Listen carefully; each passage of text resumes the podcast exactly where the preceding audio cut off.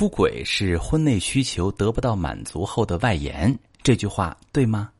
你好，这里是中国女性情感指南，我是许川，用心理学带你找到幸福的方向。遇到感情问题，直接点我头像发私信向我提问吧。我最近收到很多关于出轨的提问，哈，有一种说法是，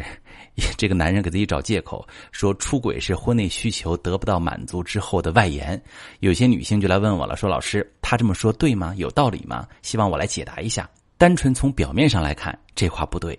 因为这样的说法太过于否认人的自主性了。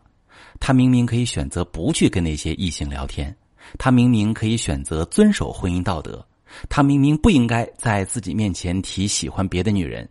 他明明知道你会生气，但只因为第三者会开心，就选择在你们结婚纪念日那天跟他去约会，很恶劣。但是往深一层来看，其实没有那么多他明明。心理学上有一个置换机制，当人的情感欲望无法在婚姻里实现，同时被道德和超我所压抑时，就会把这份欲望转移到另一个对象身上。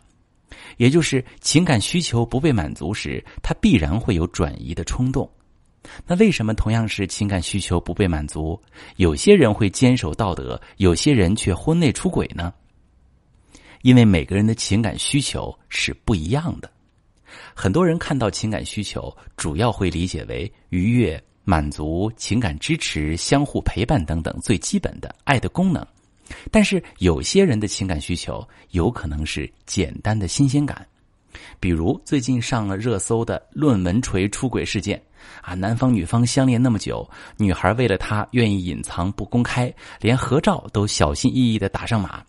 为了他顶着风险跑到他的城市看比赛，就为了比赛之后短暂的一聚，就连他说喜欢其他女孩子的时候，他还以为真的就是追星那种喜欢，还千方百计给他们两个人牵线，这是一种。也有些人的情感需求是自由，在《爱情保卫战》里可以看到很多这样的事例：男方女方结婚多年，男方偷偷在手机上和其他女人聊天，没有实质性的出轨行为。当被问到原因时，他说的是无话婚姻很多年，妻子虽然很关心他，但他觉得太过压抑，喘不过气。这听起来很像是洗白，但这确实有一些真实的原因存在。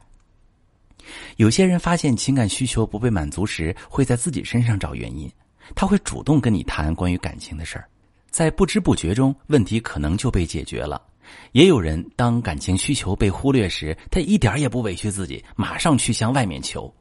所以，出轨看似是导致感情破裂的原因，但是从深层次来说，它只是感情破裂的结果。先有了情感需求的不满足，后有了自我挣扎，决定向外满足，这才是先后顺序。如果你在婚姻里遭遇了伴侣的背叛，想去修复，就要敏锐的意识到这一点。那就是你们的感情在他出轨之前已经出现了裂痕，只是这种裂痕往往都很隐蔽，你很难去察觉它的存在。有了裂痕，才会引来蚊虫。这种时候，比起内耗啊一直纠结，更重要的是复盘这段关系，去看一看婚姻内部是哪个环节出了问题，看一看彼此的需求是否得到满足，看看是不是他的需求根本就不合理。婚姻的关系模式是否不舒服，以及如何把这个裂痕扼杀在摇篮里？不管最终你是选择离婚还是修复，都需要用理智去思考、行动，看清底层逻辑，做有利于自己的目标的事，这样才能让自己得偿所愿。掌握感情主动权是我们一直在做的事情。如果你现在沉浸在一段比较糟糕的感情状态里，你看不清楚原因，也可以把你的状况跟我说说，我来帮你具体分析。我是许川，如果你正在经历感情问题、婚姻危机，可以点我的头像，把你的问题发私信告诉我，我来帮你解决。如果你的朋友有感情问题、婚姻危机，把我的节目发给他，我们一起帮助他。喜欢我的节目就订阅我、关注我，我们一起。做更好的自己。